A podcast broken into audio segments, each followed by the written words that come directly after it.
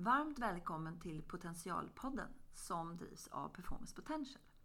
Jag som intervjuar heter Marika Skärvik och är VD för Performance Potential. Tanken med den här podden är att vi ska ha avspända samtal med kloka ledare och komma lite under ytan kring deras personliga erfarenheter och bjuda på tips som du faktiskt kan ha nytta av. Eh, vad gör Performance Potential då? Jo, vi erbjuder ett digitalt verktyg som vi kallar för preferensanalys. Och där kan vi visa vad och hur man väljer att agera och närma sig en lösning. Vi kan faktiskt koppla de här olika tillvägagångssätten till specifika resultat beroende på vilka preferenser en person har.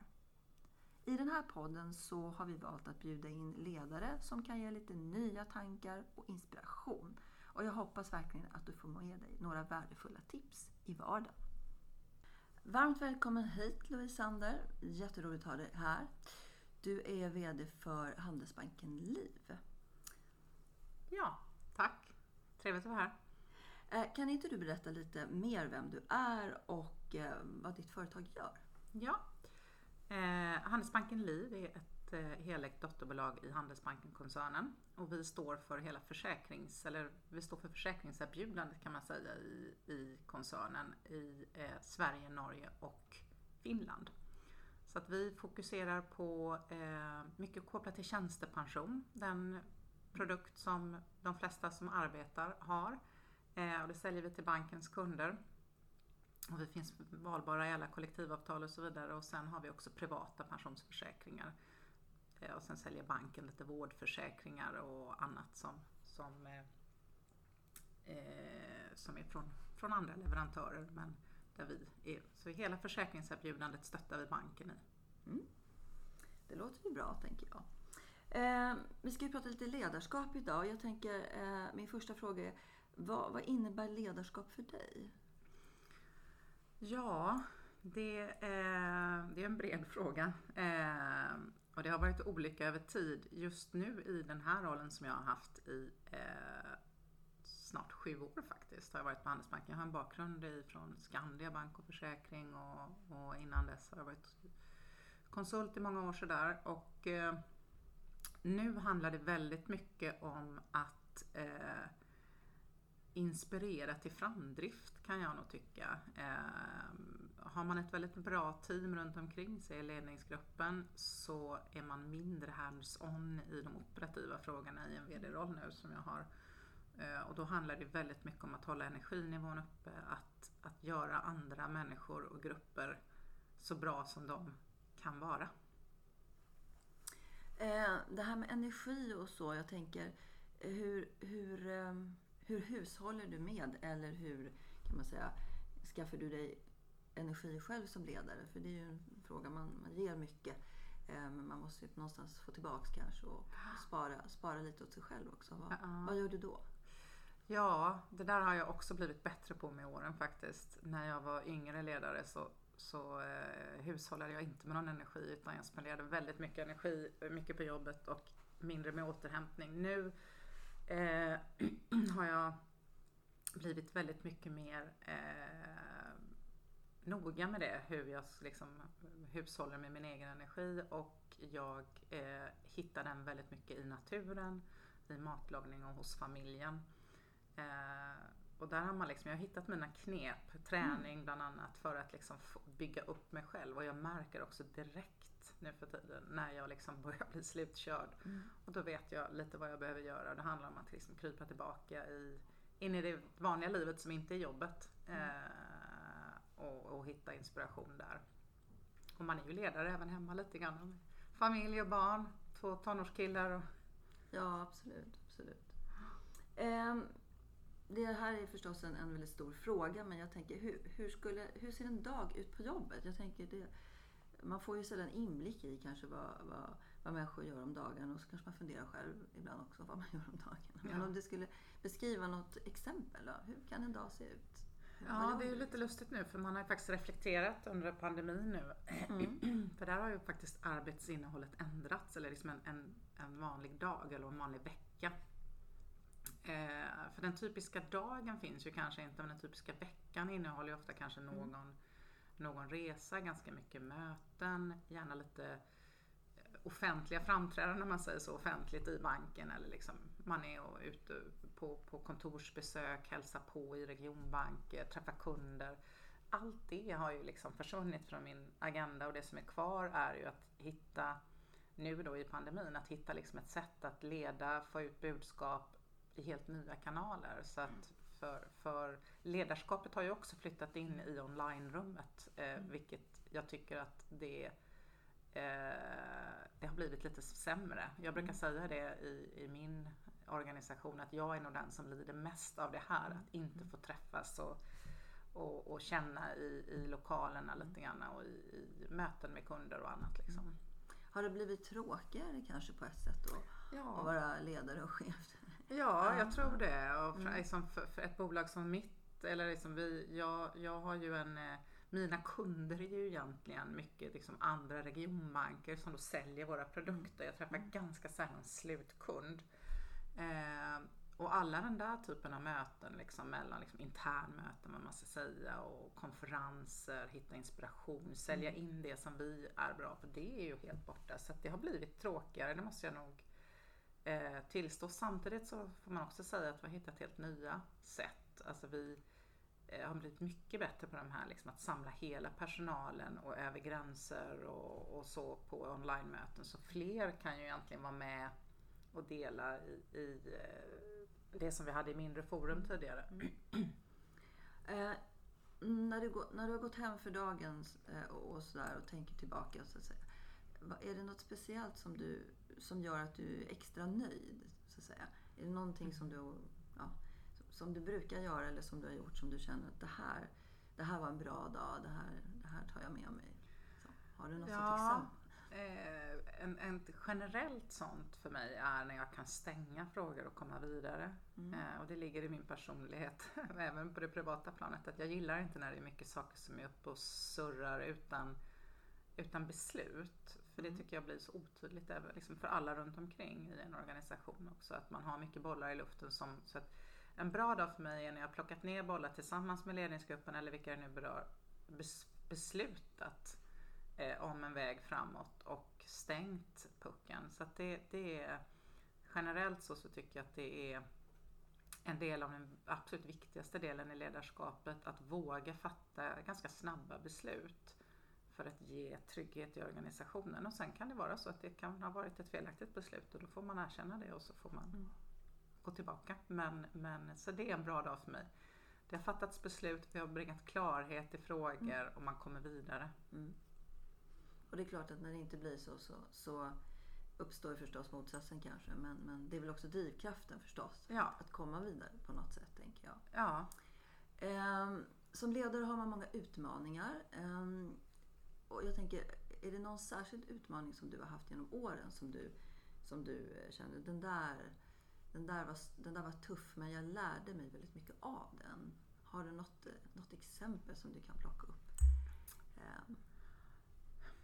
Ja, det finns väl gott om sådana saker där man tittar tillbaka och ser att, att eh, det där var en jobbig period och sen kan det kanske inte alltid ha varit så när man var mitt uppe i den för då har man då mm. eh, sprungit så fort så att man insåg inte hur, hur jobbig den var. Men Eh, generellt sett så tycker jag att det är när det råder, och då kommer jag tillbaka till det här att jag vill ha liksom, besked och beslut och så vidare. Men eh, när det är oro, alltså när man till exempel har bytt ägare i bolag, det har varit snabba vd-byten ovanför, ovanför en själv, eh, otydliga direktiv ifrån eh, moderbolag eller eh, externa ägare eller vad det kan vara. Där du där du känner att du springer i kvicksand. Du jobbar mycket men du, du, mm. du liksom, sen ändras direktiven. Jag har varit med om några sådana processer när företag har, har sålts eller köpts eller eh, på annat sätt har du liksom gått igenom stora skiften i, lednings, mm. eh, ledningen av bolagen och det tycker jag är eh, något av det mest mm. energislukande du kan vara eh, med om. Så att, eh, sen lär man sig mycket utav det också. Har du hittat någon, någon som röd tråd i, i hur du ska leda dig själv i sådana situationer? Har, liksom, har du något egen tips eller, eller kan säga tips till andra också? Hur, hur, ja. När du tittar tillbaks liksom, ja. så kan man ju tänka hur har jag agerat? Och någon gång kanske man känner att ah, den där gången så hanterar jag det här riktigt bra. Liksom. Eh, det, det, det har nog, ja det har jag ju och eh, där kan jag tycka att när jag inte har hanterat det bra, det är när jag har gått all in och levt i den förändringen 24 timmar om dygnet, jobbat för mycket, eh, försökt att vara alla till lags. Eh, mm.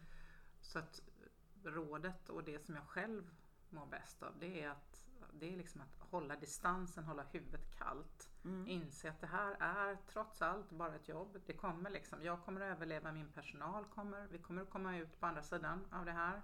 Förhoppningsvis bättre, men det vet man inte alltid. Men eh, eh, Att inte liksom förhasta sig och, och, ehm, utan hålla huvudet kallt och sen då gå tillbaka och hämta energi. Det kan vara i de egna grupperingarna, om man har fått en ny extern mm. ägare eller vad det kan vara. Det kan vara i familj eller natur och liksom mm. eh, tänka på helt andra saker. Så att mm. man, och sen så ger man sig in planerat och, och, och för mm. det här, som man säger, kriget eller vad det kan vara när du ska liksom jobba igenom. Så att, eh, ta pauser. Ja, det, det, är ett bra råd. Ta pauser. Eh, det låter klokt ty tycker jag. Eh, vad har du för tips? Jag tänker krissituation, ordet kris ju, kan man ju se på olika sätt och olika människor tolkar ju saker som, vissa ser vissa saker som kris och vissa ser det inte som kris. Men har du, förutom det du sa nu då, att kanske ta pauser, har du, mm. har du några tips sådär till, till andra? Liksom hur, man ska, hur man ska göra så att säga? Ja, eh, kris kan ju vara på olika sätt och vissa saker mm. går ju att planera för och andra saker kan du inte planera för och i försäkringsbranschen så planerar vi ju för alla möjliga typer av kriser. Till exempel så har vi ett krisscenario som heter pandemi. Mm. Så det var ju ganska skönt för oss att plocka fram det och se vad som mm. gäller. Din, eh. din bransch har ju liksom kanske också lite grann som ett DNA i branschen. Ja. Att tänka, vi tittar på risker, risk, ja. vi tittar på risker, vi förbereder mm. oss och det kan ju vara den tråkiga delen av att jobba med försäkring. Man förbereder sig alltid på det värsta för både en själv och för kunden höll jag på att säga. För det kan ju faktiskt ske. Eh, så där tror jag att vi har eh, tagit oss igenom som organisation. Mm. Eh, både försäkringen men faktiskt tror jag hela finansbranschen är liksom lite tvingade att mm. tänka kris, både ekonomisk kris och, och annan samhällskris mm. för att vi är ett så viktigt nav mm. i, i samhället. Det liksom finansiella systemet ska mm. fungera. Eh, så att eh, och det har vi ju blivit ganska bra på. Där gör vi mycket krisövningar, vi, vi liksom dokumenterar. Eh, och det känns ju, och jag måste erkänna att när jag håller på med de här krisövningarna så är något av det tråkigaste jag vet. ja, men framförallt dokumentationen och allting. Om man ja. känner, men gud, ska vi lägga, hur, mycket, hur mycket ska vi lägga på det här? Men det är väldigt nödvändigt och det mm. är väldigt bra. Och sen att ha en krisorganisation med insatta människor som tänker på det lite oftare än vad jag gör. Mm. Att det kan ske, som man kan aktivera. Och det är lätt att säga när man är ett stort företag. För de mindre företagen är det liksom, då slår ju krisen mm. på ett helt annat sätt. Det ser vi ju på våra kunder också. Och mm. småföretag och det finns ju ingen möjlighet att hålla på och planera på det sättet. Nej. Men det finns en viss trygghet förstås i att, att ha den här träningen kan man väl säga i, i ja, att världen kan förändras och man behöver tänka på, på risk långsiktigt och kanske kortsiktigt också. Så jag menar det, ja. det finns lite grann någon slags liten matta där i botten som man ja. kan, kan eh, luta sig mot. Ja, och jag tror faktiskt att alla liksom i samhället nu efter att vi varit igenom en sån här kris oavsett privatperson, företag, små och stora så har man varit igenom en sån här, alltså du vet när allting, eller väldigt mycket dras, liksom mattan dras bort mm. eh, och allting ställs på sin ände så tror jag att man blir bättre nästa gång. Mm, mm, eh, mm. för att man också är liksom lite mer, eh, hjärnan har vant sig kanske vid att allting slås omkull men man reser sig till slut, för de mm. allra flesta. Eh, om vi ska prata lite positiva saker framåt. Jag tänker eh, ordet lust tycker jag är spännande. Det, det, finns ju någonting i alla fall i, i ledarskapet som har med lust att göra. Det, det är väl därför man kanske någonstans väljer att fortsätta som ledare och så. Um, och eh, uh, vad, vad, vad, är liksom lustfyllt då i ledarskapet? Vad, vad är det som får en att uh, ja, sväva på moln kanske man inte gör, men i alla fall någon slags känsla av, av, av att det är, är riktigt roligt eller inspirerande eller så. Ja, det är ju väldigt mycket det tror jag är, det är ju väldigt individuellt. För mig handlar det väldigt mycket om mötet med människor. Mm. Jag får mycket energi av, eh, jag kan också bli dränerad på energi av för mycket människor så det är ju inte tu tal om det men när att få jobba igenom frågor och känna att man eh, och man har en, ro, alltså man har en rolig arbets... Som, mm. Det är klart att det inte alltid är jättemycket humor i jobbet men det är ju ändå liksom, i mötet med människor som du jobbar med eh, både i bolaget och i resten av din omvärld, i din bransch eh, så lär du dig och får Eh, du får energi och du liksom har ett utbyte med de här mm. människorna mm. på det professionella planet men du kommer ju också även in i det privata. Så det tycker jag, tycker att det är väldigt lustfyllt att vara en del av det navet så att säga i ett bolag och sprida den kulturen. Att försöka sätta en kultur att vi, vi ska ha det roligt på jobbet. Mm. Vi ska spendera jättemycket tid där. Eh, och det kan vara också i branschen. Liksom jag är ju då aktiv i, i Svensk Försäkring, vår branschorganisation mm. där jag är ordförande och sådär. Eh, så det handlar ju om att sätta en kultur eh, och vara liksom, stå för den och, och, förmedla den och det tycker jag är väldigt lustfyllt. Mm. Få vara med och påverka det. Eh, jag tänker eh, eh, det här med, jag tycker den frågan är alltid spännande. Ledarskap handlar ju väldigt mycket om att ta beslut och, och ha mandat och sådär. och en ganska rak fråga, gillar du att bestämma? Den tycker jag alltid är spännande att ställa. Ja, det måste jag nog säga. Ja, ja. jag mm. gillar att bestämma och jag ogillar att bli bestämd över. Mm. Att vara, för att vara ärlig. Och det är ju en, alltså, ja, det, det är ju en, ett problem ibland. För man, väldigt ofta blir man ju bestämd över. Det finns ju väldigt mycket mm. man inte rår på eh, i livet mm. och i arbetslivet. Så att, ja. Vad har du för knep kring det då? För det, någon, alla blir bestämda över, av någon eller något någon gång. Har du något ja. knä, knep? Då? Ja, men, eget självledarskapsknep? Ja men det är ju det här, inte älta.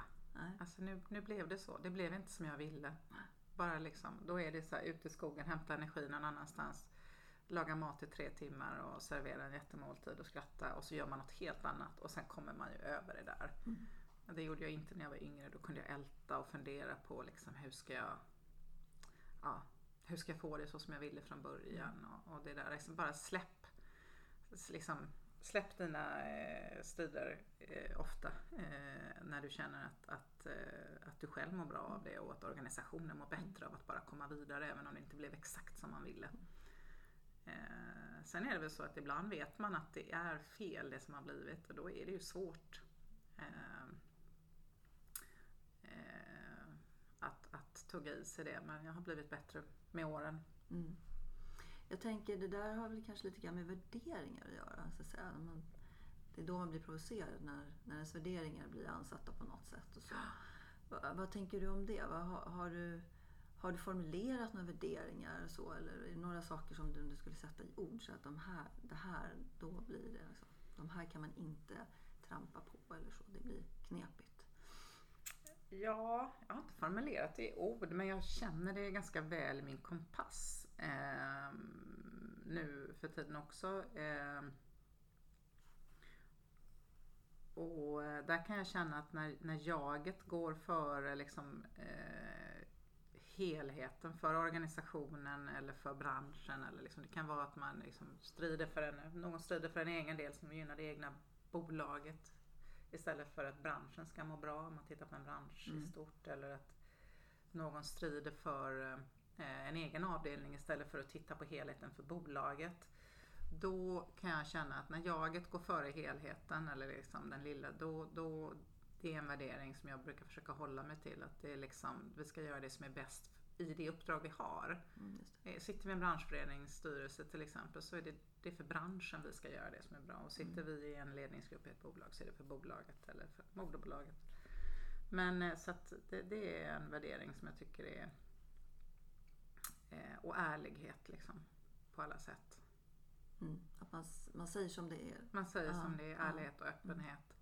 Och det där är ju svårt liksom. Och det, det, det, får man ju inse i stora organisationer och i branscher och annat. Att det är, liksom, det är inte alltid att det nästan är möjligt med ärlighet. Alltså att folk kan inte vara helt transparenta med Nej. sina skäl till någonting. Men, men, eh, men eh, det är ändå en viktig värdering för mig. Mm. Och det kanske är en ledande fråga men jag tänker hur kopplar du det till, till ditt ledarskap? Så att säga? Är det några speciella saker som du gör kring det där som du säger eller som du proklamera eller så? Um, som du har Ja, tänkt på? Mm. Ja, men jag, jag tror att där är väl min roll lite grann att jag får försöka lyfta. Alltså när vi i, i ledarskapet i ett, ett bolag som vårt, när du har olika avdelningar, olika delar som står för sina intressen. De ska ha en bra arbetsmiljö, de ska ha en, ett Mm, lustfyllt arbete och de ska känna att de jobbar mot en bra helhet. Så kanske vi tycker att någonting är väldigt bra för vårt bolag. Men vi, Mm. har ett, vi är en del av en koncern som är en stor bank i det här fallet. Och, och, ehm, eh, och då blir det det här att liksom, ja, vi kan inte låta jaget gå före helheten. Nej. Så att, eh, min roll blir ju väldigt mycket att försöka sälja in helheten till dem. Varför gör vi det här? Trots att det känns då kanske inte som den absolut liksom, mest intuitiva vägen att gå så måste vi göra det här. Så att, och försöka sälja in bilden av varför det är bra för oss på lång sikt. Mm. Eh, Så det är väl en, en ganska viktig del av ledarskapet ofta. Att liksom förklara varför man måste ta en omväg eller Mm. Ehm, det här med potential då. ehm, En, en, en uppgift som man har som ledare är ju förstås att ta hand om eller åtminstone ja, ehm, försöka använda den potentialen som finns i organisationen. Ehm, och du har ju beskrivit några saker du gör för att hämta energi. Men jag tänker om du, går, liksom, om du tittar på din egen potential. Eh, vad, vad, gör, vad, vad gör du där? Vad, vad har du för knep för att ta hand om den? Så att säga? Kunskapsmässigt, Kunskapsmässigt eller, eller och- reflektionsmässigt? Ja. Eller, ja. Har du några tricks eller tips? Ehm, ja, ett tips som jag inte lever efter själv längre, Ja. alltid som jag borde, det är ju att bredda sig, ge sig in i forum, det kan vara utbildningar, eh, nätverk och annat, där du inte alltid är hemtam för att bredda perspektivet. Mm.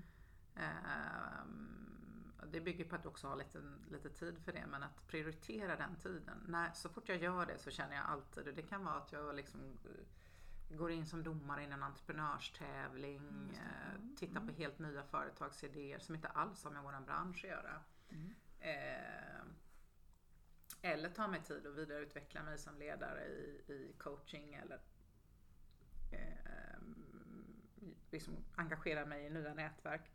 Mm. Lyssna på helt andra eh, branscher och så. Så varje gång jag tar den tiden så känner jag, gud vad det här var bra. Jag får mycket, ref- liksom, mycket trots att det är liksom en helt annan bransch kanske, så får jag alltid med mig väldigt mycket idéer och inspiration.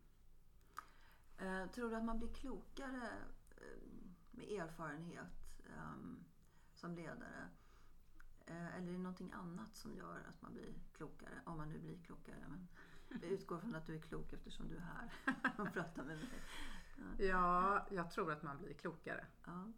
Eh, alltså det är ju det här med ålder och erfarenhet. Det finns ju vissa delar som, eh, om man ska vara ärlig, blir sämre när man blir äldre. Och det kan ju vara liksom själva energinivån ibland. Jag har svårt liksom att ibland sitta och jobba liksom 15 timmar i rad och sådär. Och, och, och det är väl egentligen bevisat att hjärnans kapacitet i vissa delar blir lite sämre i 60-årsåldern än vad den är i 30 liksom, eller 20. Men Jag läste faktiskt igår att vissa saker blir, blir ehm, hjärnan blir alltså bättre. Ja, exakt. och då ja. tror jag att just det där med klokskapen kring liksom hur du reflekterar och hur du tar ett helhetsperspektiv. Mm.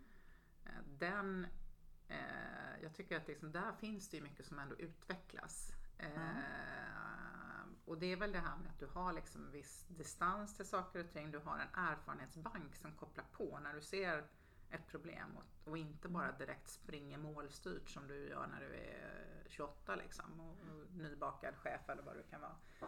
Så att eh, klokskapen eh,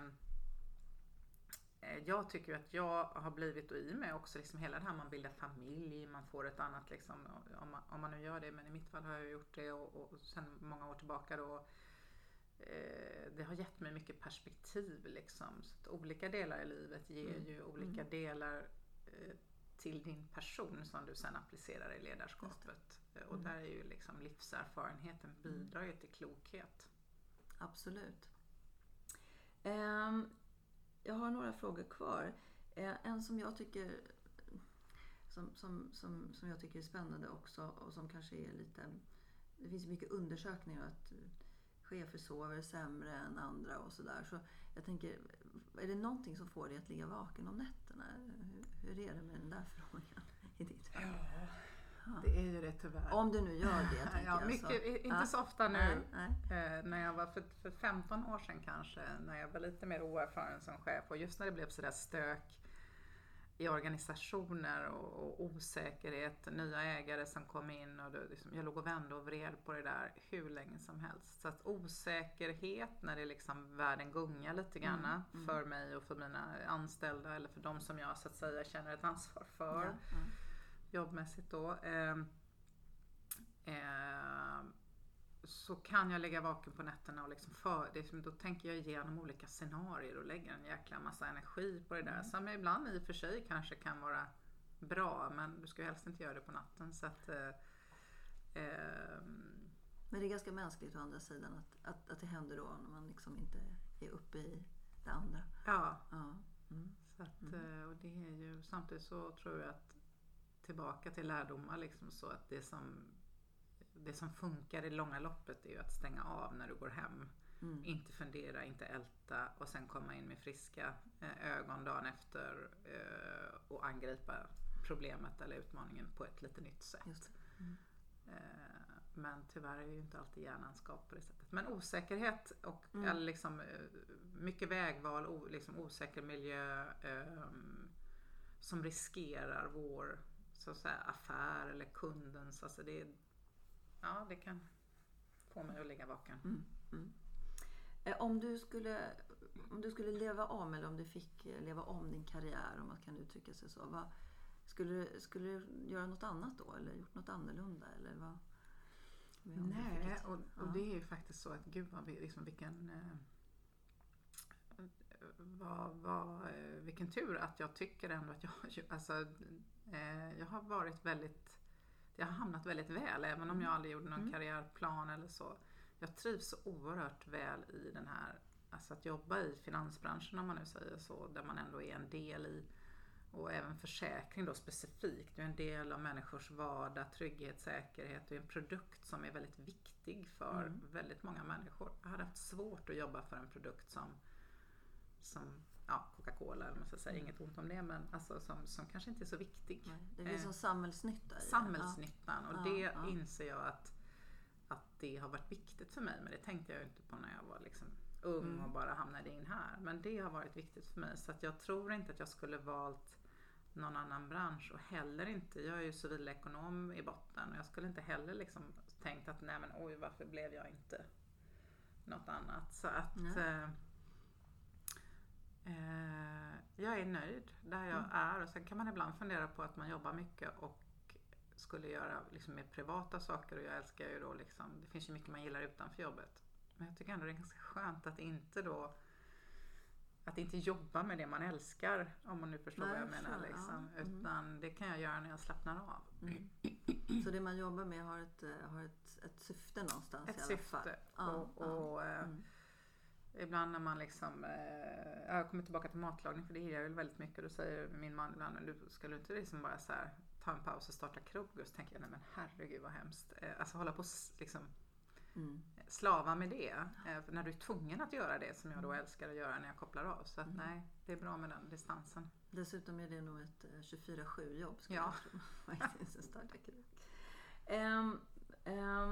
Bra, Jätte, jättespännande samtal tycker jag. Jag har en sista fråga. Ehm, om du skulle välja dina tre, eller om du hittar fler, bästa insikter som du har liksom, eh, och erfarenheter som du har fått som ledare, som du skulle vilja dela med dig av. Om du skulle skicka med någonting. Mm. Eh, vad skulle det vara? Om du skulle plocka ut några saker som... Ja, eh, det är en bra fråga. Eh, Jag tror att en av de viktigaste sakerna som jag tänker att jag vill ge till mina barn när de kommer i den åldern att de börjar liksom jobba, om de nu väljer att jobba i företag på det sättet som jag har gjort, eller i näringslivet kanske man ska säga. Men det kan nog i och för sig gälla i vilken organisation du än är, även om du jobbar typ kommunalt eller sådär, att man inte ska ha en, en eh, vad ska man säga, du ska, du, folk är inte alltid så smarta som de försöker vara utåt sett. Att man, man ska inte ha överdriven respekt. Eller liksom, man ska naturligtvis ha en respekt men du ska inte ha du ska inte känna att oj, alla andra kan nog så mycket mer än vad jag kan. Det är någonting jag liksom Mm. När jag tittar tillbaka när jag var så ung, nybakad och kom ut i mina första ledarjobb och satt med kanske i ledningsgrupper eller liksom annat uppåt. Och hade jag en, ibland kanske överdriven respekt för att alla andra tror, jag, jag, jag hade en uppfattning att folk var så mycket klokare, så mycket liksom, mm. Kunde så mycket mer. Medan eh, så tar det ett par år så inser du att nej men alltså eh, du är aldrig fullärd i det yrke eller den del av liksom, mm. näringslivet du jobbar i. Det finns alltid mer att lära sig. Och, och så att inte, man ska inte ha överdriven respekt för andra auktoriteter kanske. Mm. Eh, ja. Utan själv, ta dig, ta dig själv på stort allvar. Så det är det ena. Eh, fast inte för stort allvar för det kan ju bli. Men liksom så här, man, mm. man eh, ska våga säga vad man tycker. Och, mm. och, så. Eh, en annan sak är väl att, kanske framförallt till kvinnor, att jag tycker att eh, eh, att man ska våga ta plats. Man ska inte vara den där som sopar upp efter andra.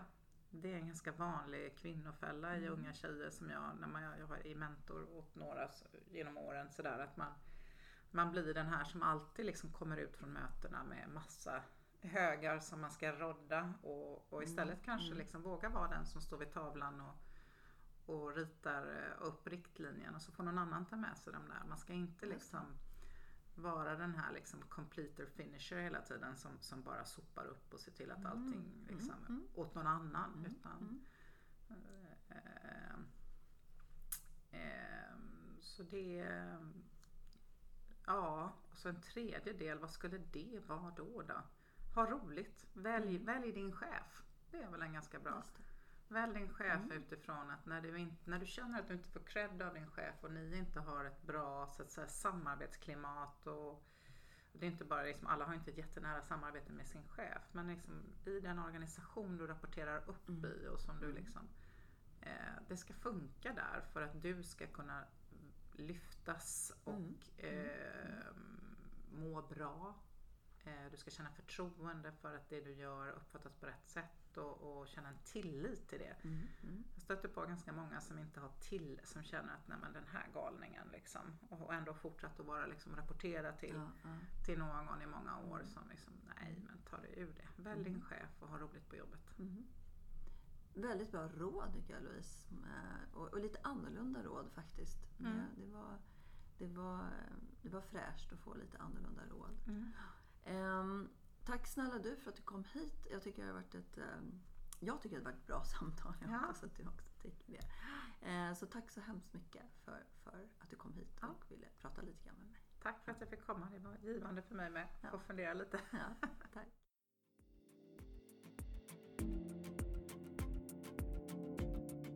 I idrottsvärlden känner varje individ till sin process för prestation och leverans ganska väl. Men i näringsliv och organisationer är det ofta en otränad och kanske omedveten kunskap. Performance Potentials digitala verktyg, som vi kallar för preferensanalys, används just för att ta fram teams och organisationers sätt att leverera. Och sen matchar vi det med kundernas krav på agerande. Genom den här metoden får både individer och organisationer en möjlighet att nå sina mål och få bästa utfall av sina planer. Därför att man på förhand faktiskt kan förutse hur människor kommer att agera. Så hör gärna av dig så kan vi berätta mer om hur det går till.